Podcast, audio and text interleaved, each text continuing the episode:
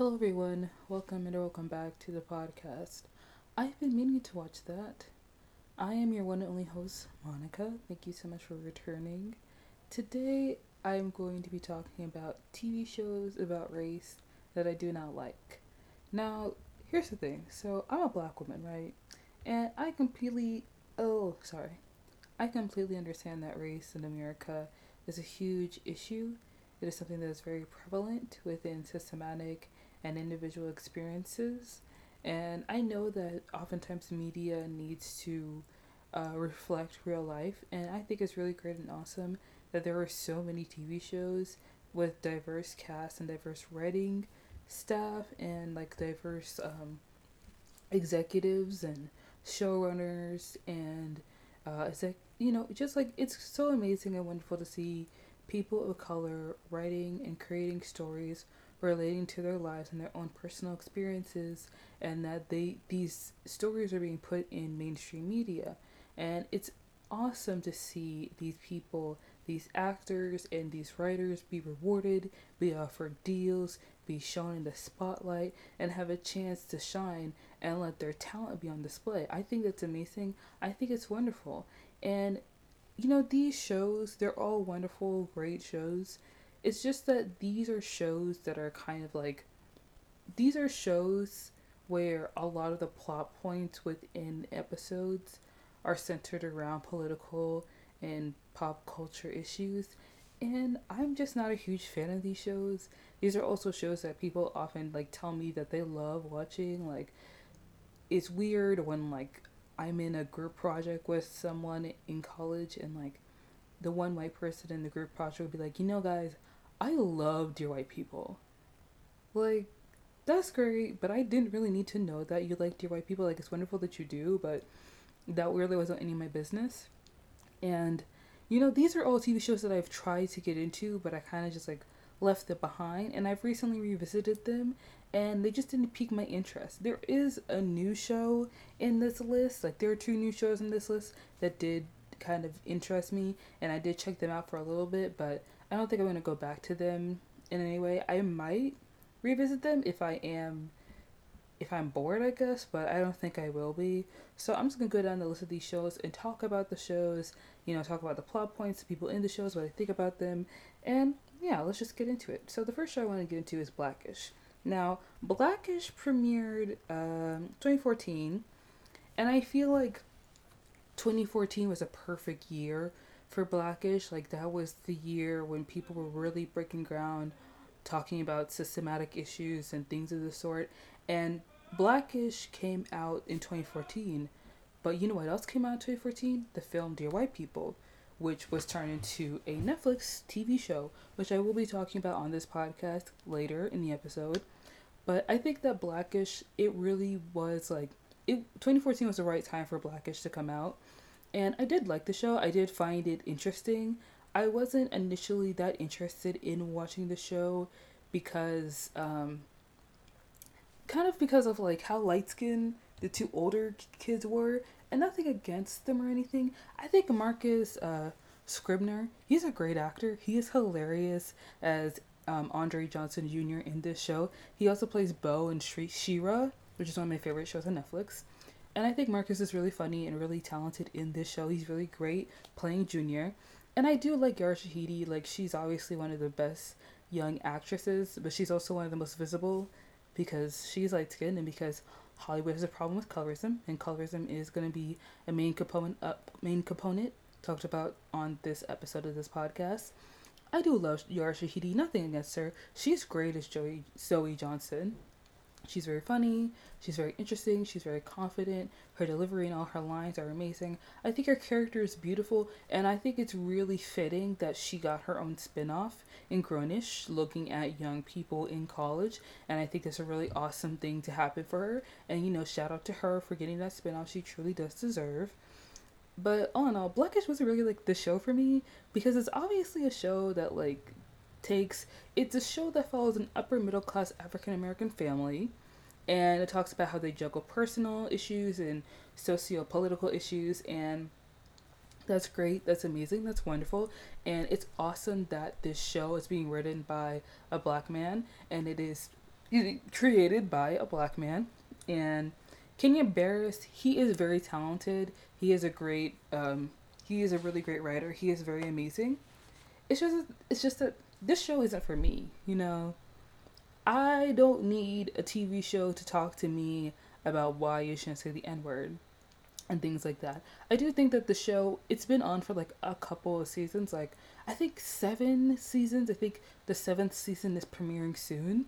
And I think in the first season it really was that kind of like racism one-on-one kind of content but as they continued on in the seasons they did get into more deeper issues I didn't really watch the show. I didn't follow the show that deeply, but I did kind of like try and keep up with it a little bit to see like what was going on to see if I would like jump back into it. Cause to me, Blackish was more like a comfort show. Blackish was a show I would like just put on if I was just like eating dinner. I just need something really quick to watch. I would watch an episode of Blackish. But you know, I don't like I don't like the comedy of Blackish. It's kind of corny. It's kind of cheesy. Um, the boss is just like a little too conservative for me. I don't know. Uh, I think that Anthony Anderson is a pretty good actor, but him playing a dad that's just trying kind of too cool. The dad's like Anthony Anderson is a good actor. I know that he is. I know he's a great actor, but I feel like the comedy of the show isn't exactly his comedy. And maybe that's because I'm used to him being on like movies I would see on BET past midnight. You know, maybe I'm used to him being in more raunchier roles, that seeing him play a suburban dad is something kind of like not fitting for the works that I am previously associated with him. But, you know, I love Tracee Ellis Ross. Tracee Ellis Ross is amazing. She has always been a phenomenal actress, a beautiful woman. She is so great, and I'm so happy that she's in this show because there's always like you know as a black person i always have like these actresses that i love and then i follow and that i cherish. And then they end up on some network tv show or in like some big um, movie franchise and then suddenly everybody knows who they are. Like oh my gosh where's this actor actress all our lives? Like where was she? It's like she was on bet on those terrible movies that you would see after midnight that were rated r and bet would like bleep out every other b word in the film. But um, you know, nothing really against the show. I think it's really amazing and great. I do know that a lot of people love it. I do know it has received a lot of critical acclaim, which it does deserve. And I do know the show also had an episode like covering um I do know that the show had an episode about postpartum depression, which I think is amazing. And also a sh- episode where Junior talks about how he wants to take a gap year from college. And I think that's great too. I think it's really awesome that this show is taking issues that you don't really see in uh, family sitcoms. And because this show is a family sitcom and you watch these actors and these characters grow and change and be fleshed out throughout these seasons and be, you know, written and grown into different people, you see different things and it's very unique in that way. And it's also unique because it's a black sitcom you know, and it's set in the modern times. You get to see a modern black family and how they move through the world with like family relationships and friends and neighbors and like how they feel in their own identity as black people, as middle class people, as young people, as older people. And I found it interesting that there was like a, a divorce plot put into the fourth season of the show. I didn't watch all the episodes, I just caught a few and I thought it was like really interesting, but I just like didn't keep watching. You know when you watch a show and you're like, I know I should finish it, but I just don't have it in me to care anymore. That's how I feel about Blackish. And nothing against Kenya Barris. I'm sure he's like, Kenya Barris is an amazing writer and everything. He's great, but like it's just not my cup of tea. Another thing that's not my cup of tea is Mixed-ish. Now, I remember when Mixed-ish came out, and I have to say, like, I just like I mm, I don't know how I feel about it. I don't know how I feel about Mixed-ish, cause I'm watching the show. I watched like, I watched like the second episode of the series when it came out. I didn't catch the first one. I did mean to go back and watch the first one, but I watched the second one, and I was like, this show is cute but it's not for me. First thing I want to say is that um, I do think it's interesting that like the show is taking a look into Rainbow's life. I do think that Rainbow's a really great uh, mother and really interesting character in Blackish. I do love Jennifer Lewis.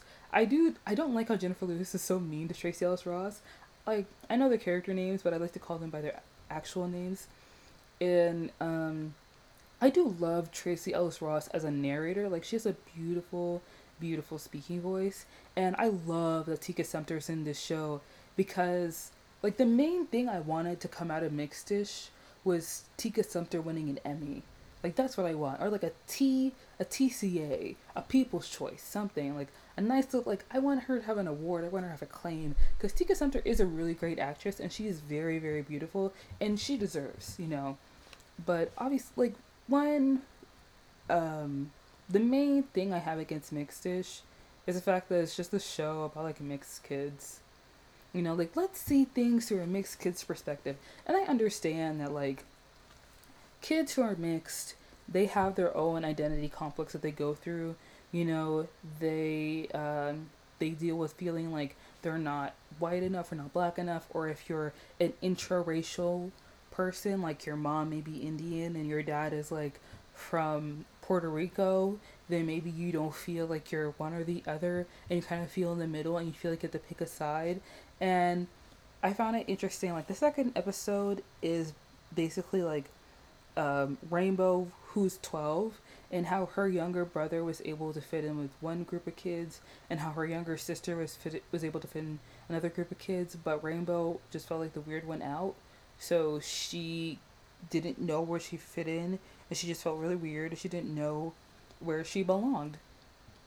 And I do think that that's a really great message for young children it's just that like this show, the fact that this show was greenlit shows the bigger problem in Hollywood with like colorism because the biggest actresses who were the biggest younger actresses for the like the majority of like the 2010s was Yara Shahidi, Amandla Stenberg, and Zendaya. Especially Zendaya. We love Zendaya. We stand Zendaya. Nothing in Zendaya. But you know, Zendaya is someone who is just like when people think of a black actress, the first person they think of is Zendaya, and Zendaya is black, but she's not like, you know, she's mixed, you know. And I don't say that to be derogatory or rude or mean. I know that there are people who are light skinned and they get upset when people call them yellow or people call them red bone. I know that. I understand that. You don't like being called those things because it makes you feel less black. It makes you feel like you don't belong.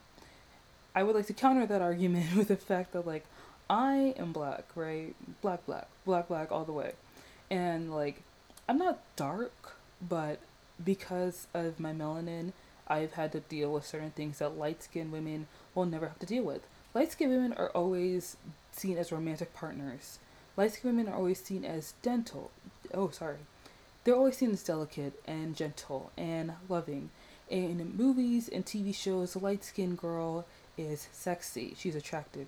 She is a love interest. She is quiet and demure and she's submissive. The darker skinned friend is loud, aggressive, she is unwanted, and she's seen as the D girl, you know, the second rate girl. And it's very true in Hollywood. You know, Letitia Wright, she was cast on Black Panther, and she is an amazing actress in her own right, and she is phenomenal, you know but you can't really say with a lot of confidence that she would have the same career as Zendaya. You know, I'm sure that Letitia dealt with her own stipulations in casting with her being maybe a darker shade of tone. And oftentimes, you know, darker skinned black women are seen as more aggressive and less desirable. And desirability also plays a huge part in casting. You know, it's the main reason why younger actresses are play are cast as the love interests for older men. There's a main re- you know there's a reason why older men are seen as like sexy and like attractive and still cast as love interests in films. But if you're a woman and you're over the age of forty, you're cast as the mom or the grandma. You know. And it's the same way in Black Hollywood, I guess, because darker skinned black women are just seen as less desirable. And it's nothing against the young kids in this show. They're all great. Like from the episodes I've seen in Mixed-ish, they're all amazing actors. They're all very talented. They're really funny. And you know, I think that Mixed-ish is a really cute show. It's really wonderful and it's really sweet. But like I know that even if Mixed-ish wasn't a show, they still probably would have found employment in some way in Hollywood because if you look at Netflix and you look at the array of black girls in their young teen shows, all of the black girls are light skinned. All of them. All of them are lighter than a paper bag. Like a show that I really love on Netflix, Never Have I Ever. It's an amazing show about an Indian American girl and how she is in love with this super hot guy and she has her Asian friend and her black friend. And her black friend is so light skinned. She could be Puerto Rican. You know.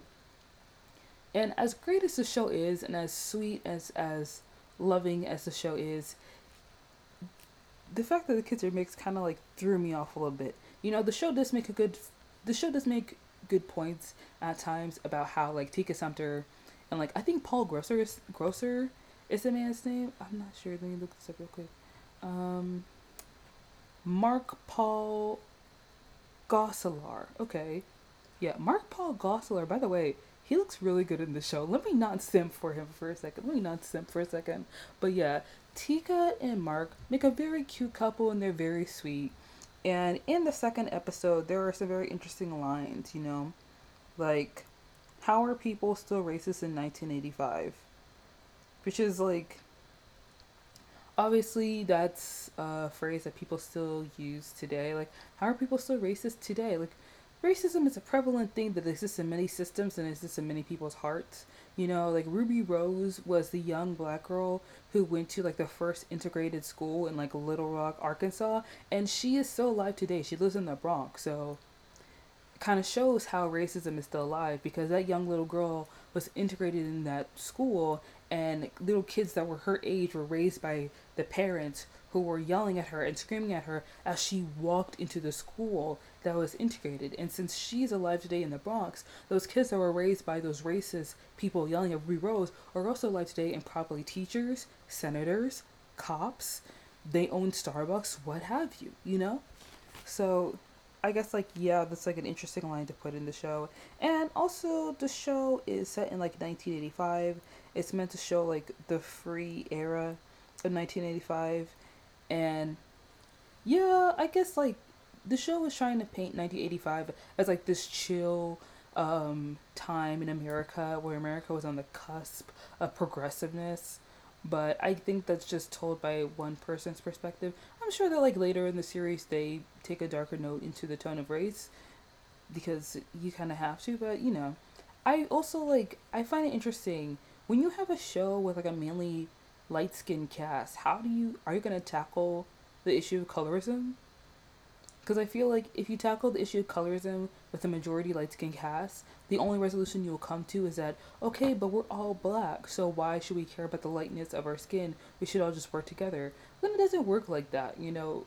Um, it's shown in statistics that if a criminal has a darker skin tone, that they might receive a harsher sentence because they are perceived as more aggressive.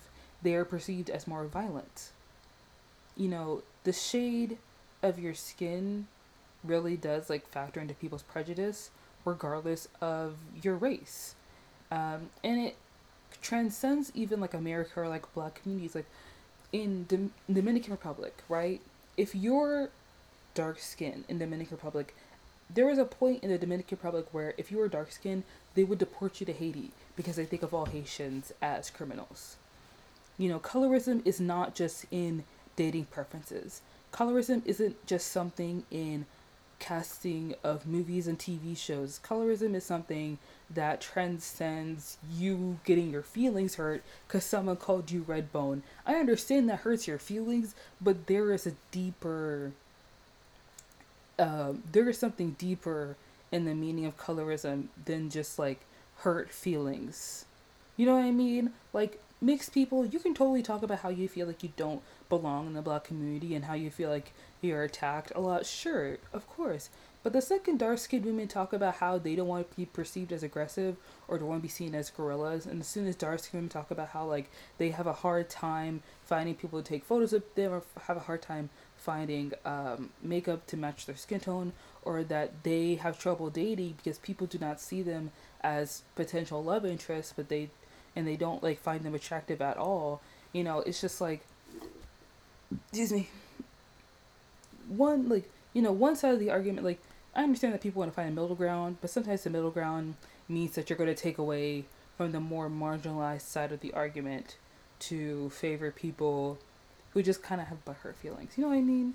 Nothing against like y'all or anything but yeah i hope you enjoyed that little tangent i went on about colorism um, all in all, Mixed-ish just isn't a bad show. I think it's really interesting. I just think like these shows are just kind of cheesy, just like kind of corny, you know. Especially like um when the grandpa walked in, the grandpa Harrison, who is obviously that guy from Veep. I just don't remember his name. But if y'all ever watched Veep, let me know because Veep is a really good show, and I would love to talk about one day. But the grandpa is just kind of like way too racist. He's just like kind of he just like kind of like he keeps crossing that line. He jumps over the line. He leaps over the line. He's happy to do so. And then like Tracee Ellis Ross keeps cutting in as a narrator like by the way just to remind you this was 1985 it was a different time back then. Just being like hey guys by the way we're gonna write some racist things for this man to say. He's not racist. It's just a character. Don't get mad at us. It was a different time. Okay we got it. Cool. Like I don't need you to hold my hand through racism. I get it. I understand completely. I I do hope that there is an episode in Mixed-ish where like a dark skinned girl really sits Rainbow down and like tells her like, hey, colorism is something that's really huge and a really big deal to me personally. And even though you may not see, that's because you do not live the life that I live. And you know, we can talk about it, but that doesn't I'm not gonna diminish your words. I just want to let you know that your feelings are different from like the actions that may affect me for the rest of my life. You know, like for real, for real. I do hope that there is an episode like that in the season at some point or in the future, but I I wouldn't bet on it because Kenya Barris also has a show called Black AF, which I have a huge problem with because majority of the children are light skinned and his wife is Rashida Jones who is the most racially ambiguous person I have ever seen in my life. I didn't know she was black. I know she's like Quincy Jones' daughter, niece. I'm not sure. I love Rashida Jones. Like I think she's a great director. She's incredibly talented and amazing. I love Rashida Jones. But for you to cast her as the mom, when Homegirl looks like at most Hispanic, you know, like she looks she's very light skinned, like very light skinned, like to the point that she's just white. If you see her on like Parks and Rec, she's just a white girl. But if you see her on Black AF, they brought out that bon- they brought out that bronzer and they gave that girl a nice brown jawline. They gave that girl a nice brown contour in that cheek. You know, they brought out the nice light brown blush in Miss Ma'am. They gave her the tan and everything for that show. And like, how do you have a show called Black AF, but majority of your cast are light skinned? You know, they are black. But it's just like that's another thing with Hollywood. You know, Hollywood likes to favor light skinned actors because it feels like the message they're sending out is you can be black but not too black. Like you can have black, but as long as your blackness is kind of watered down with a, at least a little bit of European ancestry, then you good. We good. We like that's good with us. That's cool with us. Especially in regards to Netflix because so many new shows on Netflix for young adults, like I've already said before, have very light skinned young black girls in it. You know, like the only other show or movie that has like a dark skinned black girl that I can think of is Selah and the Spades, and that's on Amazon Prime. And I have yet to watch it, but I am I am excited to watch it. I think it's really good. So yes, let's move on to the next show, Woke. Woke is a new show on Hulu, and I definitely wasn't gonna watch it when it came out because it was just like, it's about this guy. He is a comic book artist, and one day he gets um, held to the ground by the police because they think that he's the suspect in the mugging. And they realize oh he's not the suspect. And like the next thing you know he sees cartoons come to life talking to him and his third eye is open he's suddenly woke or whatever this is obvious this is a show that's based on someone's real life first of all i want to say. So i think that it's fine. It's fine that the show is based off of someone's real life. I feel like that makes me give more leeway to it because this is someone's actual experience.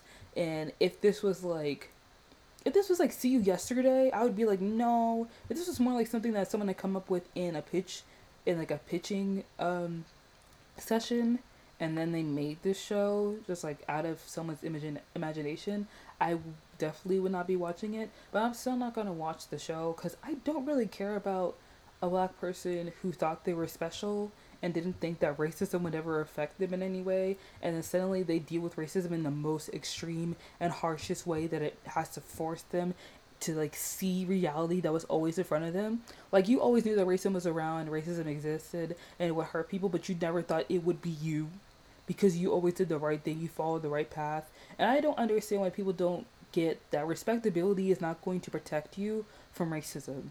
Your degrees like money maybe it won't oh it won't like wholeheartedly a hundred percent like no money back guarantee like protect you from racism.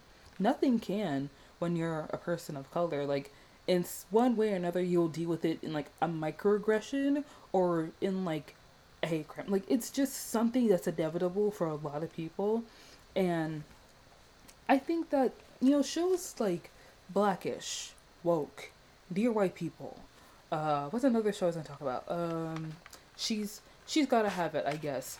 These are shows that take topics about um, social justice and it feels like somebody would on everydayfeminism.com and like did a full skim of an article on gentrification and then wrote a scene loosely based off that definition and then put it in the show and then all of the white people at Hulu were like, "Oh my gosh, genius." masterful. I'm put it in the show. Like let's get the actors together. Let's put them in hair and makeup. Get them in costumes. Let's go. Let's film this. That's what it feels like. You know, I think that shows like Blackish, um, because it's a family dynamic and the show has been on longer. They can, they talk about more topics and it could be a little bit more fleshed out and a bit stronger and everything. But even in Blackish, I just like don't care because Blackish isn't really for me. Like the comedy isn't for me. I like a lot. I like a lot. I like some of the actors, like most of the actors. I guess the only actor I don't like on the show is Anthony Anderson, and I felt like I thought like watching the show, I'd be like, mm, maybe I could just kind of ignore him, but I can't because he's just there all the time. And honestly, Andre is just kind of annoying as a character. He's very like selfish, and he always has to insert himself into everything. Like everything has to be about him. Nothing I say to Anthony Anderson or anything, but like Marcus is great. Miles Brown, adorable, beautiful child. I love him. Marsai Martin, a queen, a legend in the making, an icon. Like no one's doing it like her. She is one of a kind. Tracee Ellis Ross, amazing, unstoppable. Uh, Yara Zendaya, Yara Zendaya, Yara Shahidi, phenomenal, great, beautiful, smart, masterful in her craft. Jennifer Lewis, an icon. No one's doing it like her. Laurence Fishburne. I mean, what else can you say about Laurence Fishburne other than he is amazing? He deserves like all his things, you know. Oh, and Marcus Scribner. Phenomenal. Hilarious. Great. I love him. He's one of a kind. Also great in She-Ra as Bow. You guys should definitely watch She-Ra is what I'm saying. But like, you know, I guess it's just like the way the shows are written It's just like not for me. It's not something that is interesting to me or funny to me. It's not something that piques my interest. It's not something that keeps me hooked in watching and that's fine because like I'm just one person. There are millions upon millions of people who are watching these shows and are very interested in them and love them and you know are going to give their full support behind it and that's great. That's awesome. It means more shows like this are going to be made and it's good to have um, shows that tackle difficult topics. I just wish that there were shows that would take more complex topics because all these shows kind of feel like a copy and paste of a sociology 101 class.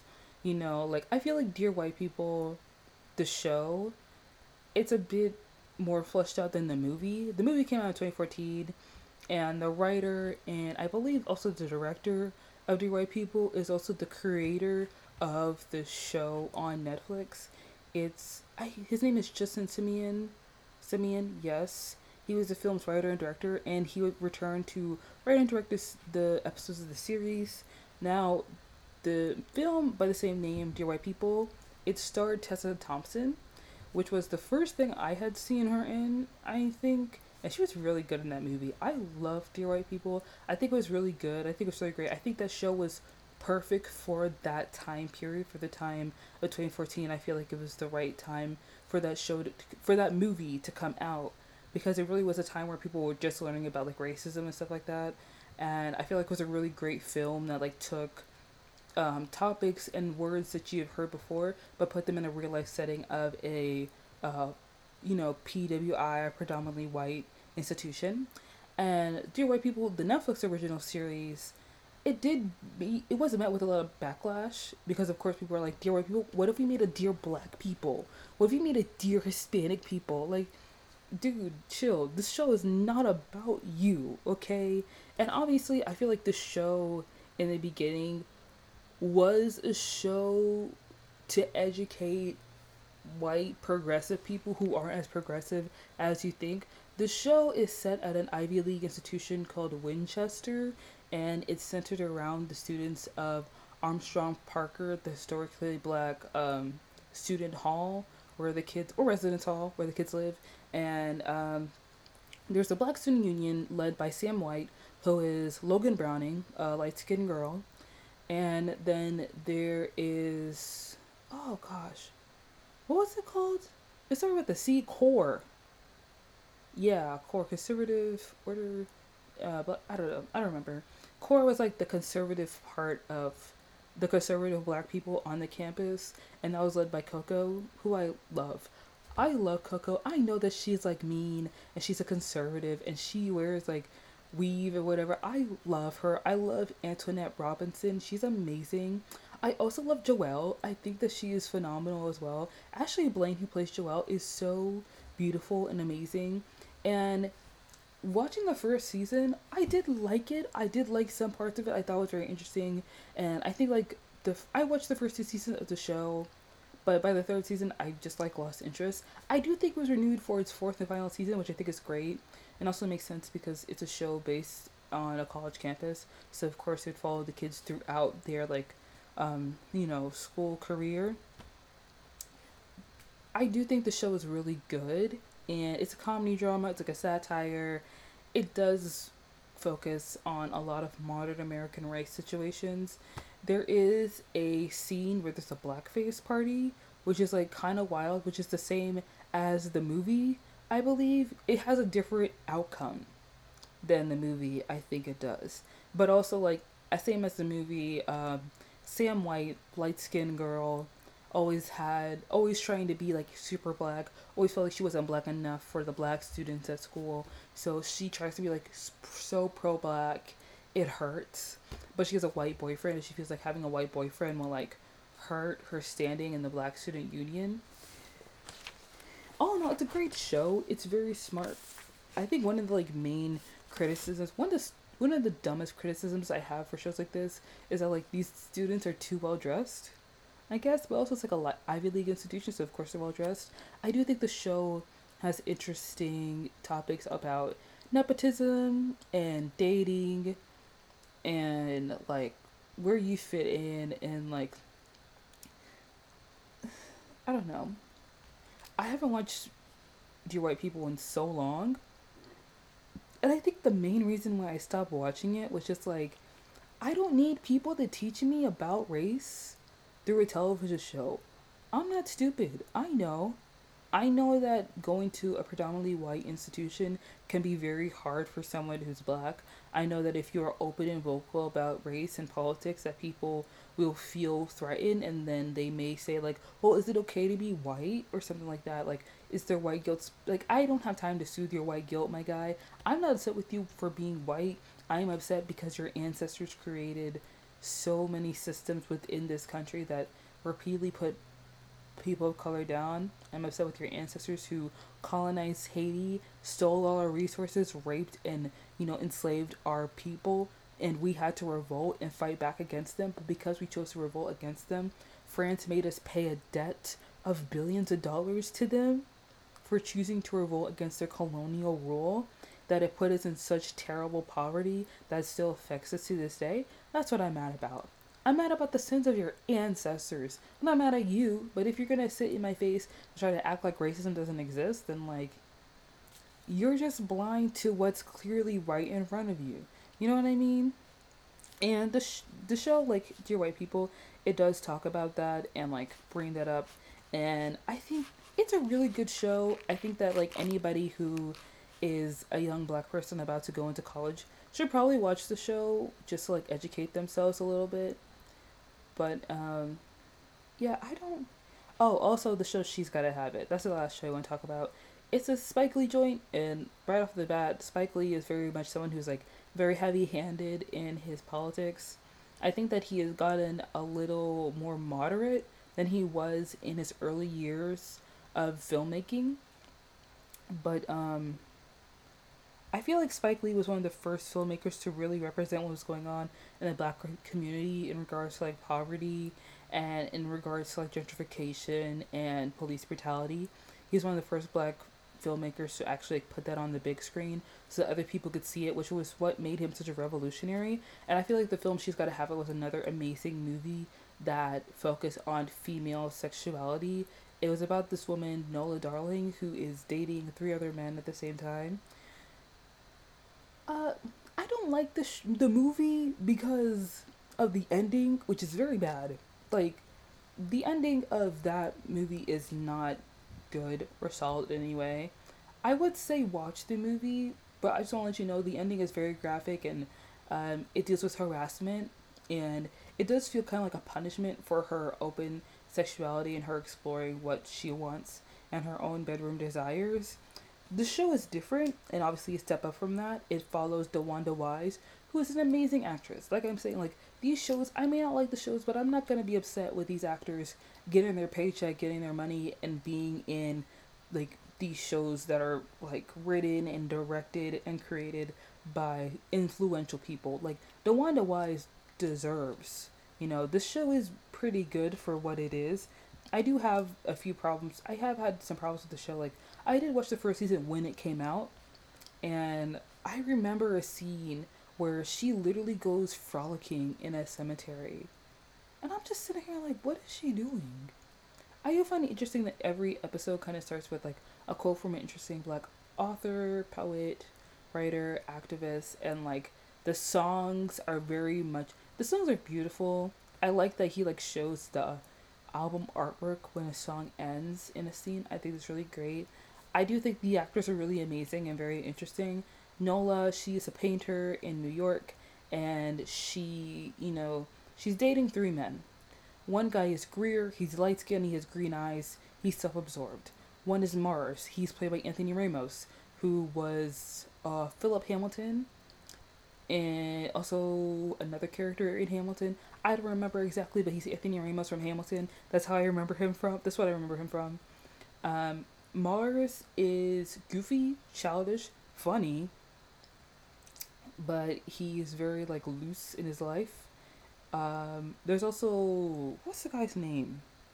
Sam? No, Jamie. Jamie is more like a traditional guy to date, except he's also married with kids.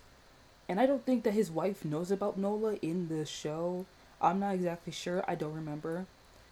But Nola, she loves these men. She's dating all these men. I don't think all these men know about one another and that's another thing about the show that's wrong. Like in polyamorous in like in what i know from about polyamorous relationships in the research that i did before watching that show um if you're dating multiple people those other people should know about each other because if they don't know each, about each other and if they're not aware that there's other people within this relationship that you're having then it's basically just cheating. You know polyamory only works if everybody consents to dating the same person and if everyone's cool with it and if you're not cool with it then you got to figure that out you know have a meeting or something hop on a zoom call talk it out like hug it out whatever and At one point, Nola breaks up with all three of these guys and starts dating a woman named Opal. Now, that's a problem, a little bit of a problem because like, it's like, oh, I don't want men, so I'm gonna date a girl now. Like, girl, huh? And she talks about how she wants to commit to Opal, but Opal has a daughter, you know, and Nola feels very childish. Nola feels very like just loose, like a dandelion. And also, Nola doesn't have a solid job. She's a painter, but she only has a one art show in the first season, and then um, she pays her therapist with a painting. So how does she pay for rent? How does she live her life? How does she able to afford all these art? Like, how she afford to live in a brownstone? I know those things. I know it's expensive to live in New York City, so you have to have like a still solid job in some way to be able to live there. You know what I mean? I feel like there's another like problem with just shows that are based in New York in general. Like you put these people up in very nice apartments that obviously aren't their actual apartments, but you rented out this apartment for the filming of the show. But how is this person supposed to be able to afford this place to live when they work a job that they that they barely attend to? and that they don't get paid a lot of money for. And obviously they can't have like a full time job because that will get in that will get in the way of the plot of the show and the progress of the storyline of this character. Yeah, that's a little tangent I just want to go on. Um, there was one other um, character in the show. The actress's name is Chyna Layne. I forgot to look up the actual um, girl's name, but she's a stripper and she's DeWanda's friend. Oh, her name's Shemekka. Shemekka? Oh.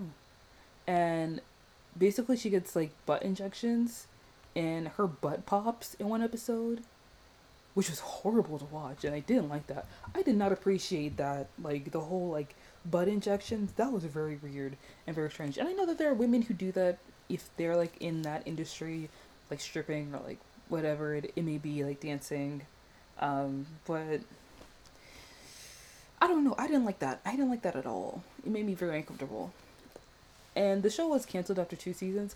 I'm not gonna watch the second season. I don't care. You know, the first season was cute. It was interesting for what it was. But the second season, I started watching the first episode, and it's obvious that like she's starting to date Opal. But I don't want to keep watching the season to see how she messes that up, because Opal seems like a nice lady, and her her daughter, Opal's daughter, very cute, very pretty, seems very nice. I don't want to watch the second season to see if Nola messes that up and continues to be a complete mess and just not know how to live her life, okay? I watch TV to escape my mess. I don't need someone else to make a mess of their life right in front of me, you know. I'm gonna judge them too hard and I'm gonna be judging myself, and we can't have that. We can't have an existential crisis in front of Netflix, because then they're gonna be like, Are you still watching it, girl? Are you okay? You good? Like, I don't need Netflix questioning my mental sanity, okay? Please, let me live. Anyways. Um, yeah, all in all, um, I think She's Gotta Have It is a pretty good show. I do think that there are some scenes in there, there are some plot points in there that just aren't that great. And maybe it has to do with Spike Lee being the director and the writer of the show. There's one scene where they're at a like a community meeting and they're talking about how the neighborhood's getting gentrified and at one point the room is just split between black people and white people, and the black people scream Black Lives Matter, and the white people scream All Lives Matter. And when I saw that, I had a pause because that's not something that happens in real life. And I know that like TV doesn't have to mimic real life in every single way, but that just feels a bit too heavy-handed. That's just like a little bit. You're like you're you're not hitting me over the head. You're whacking me in the face with an like a with like an iron. Like you're smacking me in the face with a bat, baseball bat. I know what justification is. I understand. Like this, I get it. You know we ain't gotta see it in every single way. It's just like it's it's you know, it's too much. Sometimes these shows just feel a bit too preachy and it feel a bit too much like they're trying to teach people about racism, sexism, gentrification, all the buzzwords that people get from Twitter and sometimes misuse. And I think it's good for film and TV to teach people about these important issues that people have to deal with in real life, but I don't I think that we need to like elevate it a little bit more and dig deeper into the conversation. Like let's break it down a little bit, you know, like here in Atlanta there was a small story breaking out where like the police um, there was a county police um, department that was cracking down on a certain neighborhood in Atlanta and trying to get people kicked out of those apartments because they wanted people to move out of those apartments, tear them down, build luxury apartments that way rich white people could move in and all the poor black people could move out. And that's the same thing that happened to Breonna Taylor. It was this gentrification plot where they're trying to get people out of those apartments, out of that community, so they could tear those apartments down, build luxury apartments up in there, and move in rich white people so they can like bring up the value of the neighborhood because they felt like the black people were bringing the value down. You know what I mean? And like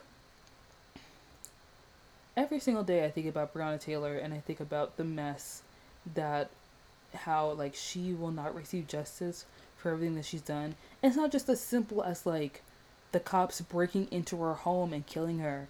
It's the cops trying to pin it on her boyfriend. The cops trying to pay off a drug dealer to say that she was involved with the drug trade. It's the gentrification that's in taking in place and the corruption at the state level, at the government level. Like it's all this stuff that ties into one girl dying and the anger and the frustration that goes into it, you know. Sometimes it's not just like this simple thing in race and sexism. There's more to it than that. Things are so complicated, you know. That's why I feel so passionate about colorism in Hollywood. It's not just y'all casting these light skinned girls all the time. It's because you don't think that black dark black skinned girls can be playful and loving and cute and adorable and relatable to a wider audience because Netflix makes shows for everybody. Yes, it is mainly American, but you make these shows so that a wide global audience is interested in it and that it crosses you know, into different like you know countries and stuff. And obviously, Netflix or these casting directors don't think that dark skinned girls would be enough to bring people in to watch these shows. So they constantly cast in these young light skinned girls who are seen as prettier, quieter, more demure, more relatable, and like just like racially ambiguous. And they're seen as more beautiful because dark skin is seen as ugly and aggressive and gross and not as lovely as light skin. And also, dark skinned women are seen as more aggressive. Dark skinned women are more likely to deal with like domestic violence. They're more likely to deal with longer prison sentences. It's not always simply just dating preference. It's not always just the simple thing that you see that you deal with in your own life. The simple surface um, it's not just a surface level argument that you have had to fight your whole life. It is deeper. It is at the root. It is in the bottom of the ocean. People deal with things in a more complex way, in a complicated way than you may understand. And I want TV, I want TV shows that reflect that. I want TV shows to take down the you know, police brutality, but break it down to the bottom, to the core. Like, just like tear it all down and like show us like the map, like the crazy map. I want to see It's Always Sunny in Philadelphia with that guy pointing at the map with all the strays going around. And I want racism, I want colorism, I want gentrification, I want it all. You know, I want a TV show that reflects that. And nothing against these shows, I think they're really great and awesome, but I feel like we've reached the point where like writers need to write more, write deeper, like go deeper, like dig deeper, like give us something more fleshed out, more complicated. I don't want like just like a light skinned girl trying to bring people together. Like I'm black and white and I can unite people because being black and white being mixed doesn't always unite people together you know like just because your mom is black and your dad is white that doesn't always reflect the possibility of unity in America because there are plenty of racist white people who date, sleep with, and marry black people and end up doing terrible things to black people, end up acting terrible to black people to end up being racist. Like your dating preference, you dating a black person doesn't absolve you of your racism. You know, it's more complex than that. It's more deeper than that. And that's why I want TV to reflect. You know what I mean? And maybe that's like too deep, and maybe I'm asking too much of network television. And like maybe I should just like leave it alone and like Kenya Barris make as many TV shows as he wants to with light skinned women. But what am I? Who am I? I don't run ABC. I just give Disney all my money. So yeah. That's it. That's this week pot. This that's oof. Who girl? If only I could speak. If I could, oh, if only I had words. That's this week's podcast. Thank you so much for listening. Thank you so much for watching me rant. Um, if you like this podcast, you know, feel free to subscribe uh, on Spotify. Feel free to subscribe on Apple Podcasts. If you'd like to watch me rant, I always live stream these podcasts on YouNow, so check me out. I do want to start live streaming on Twitch, but it's really hard to like build up an audience on Twitch. So as soon as I build up an audience here on this podcast, we're going to Twitch, y'all. Y'all better subscribe and donate to me. Okay?